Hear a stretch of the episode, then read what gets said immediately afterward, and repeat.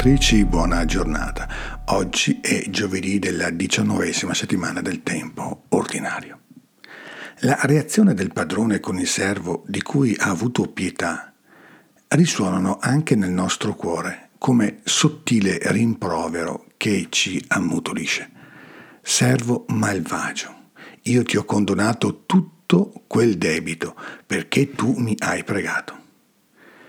Il seguito del testo dà a questa parola di Gesù un peso importante perché la pone come conclusione di una sezione del Vangelo secondo Matteo. Terminati questi discorsi, Gesù lasciò la Galilea e andò nella regione della Giudea, al di là del Giordano. Il lungo e articolato cammino che Gesù fa fare ai suoi discepoli per prendere coscienza di quella che è la logica in cui vivere i loro rapporti fraterni e che fa della Chiesa un vero e delicato laboratorio di umanità, termina con un rimando alla vita interiore e più specificatamente alle condizioni e alle conseguenze della nostra preghiera. Come il popolo varca la porta della terra promessa attraverso il Giordano, così il Signore, sempre attraverso il Giordano, entra in Giudea, avvicinandosi così al suo mistero pasquale, in cui l'innocente si farà icona del Padre che ama fino alla fine e per questo non può che perdonare oltre ogni fine. Nella preghiera Infatti presentiamo al Padre quelle che sono le nostre necessità e ancora più spesso mettiamo davanti a Lui le nostre fragilità e le nostre impotenze.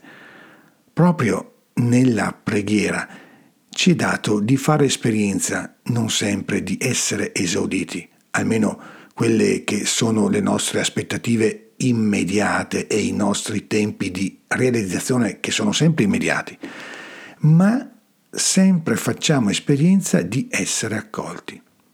Secondo la parola di Gesù, tutto ciò dovrebbe dare al nostro cuore una capacità crescente di fare altrettanto con i nostri fratelli e le nostre sorelle in umanità.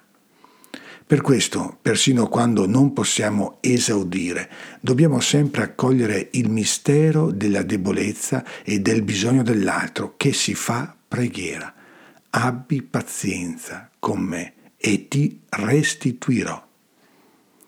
Nella vita di ciascuno di noi come discepoli e nella missione della Chiesa quale segno di salvezza per l'umanità, la preghiera che si fa perdono radicale in quanto ci aiuta ad assumere fino in fondo la realtà imponente dell'altro, si fa rivelazione. Si tratta di una, di una rivelazione di presenza, quella di Dio innanzitutto, che ci strappa alle nostre paure di proseguire e osare nonostante tutto il viaggio nelle terre sempre sconosciute e un po' selvagge delle relazioni con gli altri. La parola che il Signore Dio rivolge a Giosuè alla vigilia del passaggio del Giordano che segna la fine dell'esodo e l'inizio del periodo di sedentarizzazione nella terra promessa può valere ogni volta che osiamo entrare nella terra, necessariamente diversa della relazione con l'altro. Da ciò saprete che in mezzo a voi vi è un Dio vivente. Il popolo di Israele si aspetta che Dio scacci tutti gli altri, proprio come noi ci auguriamo di non doverci confrontare troppo con gli altri.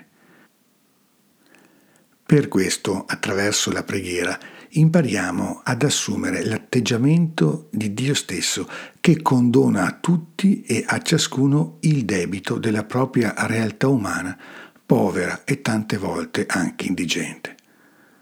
L'arca che i sacerdoti introducono nella terra degli altri per renderla santa, riconosciuta come ormai la propria, può essere assunta quale simbolo di quel lavoro quotidiano della preghiera, in cui impariamo a perdonare di cuore, dopo aver sperimentato il dono incommensurabile di essere stati perdonati più che di cuore dal Padre Celeste.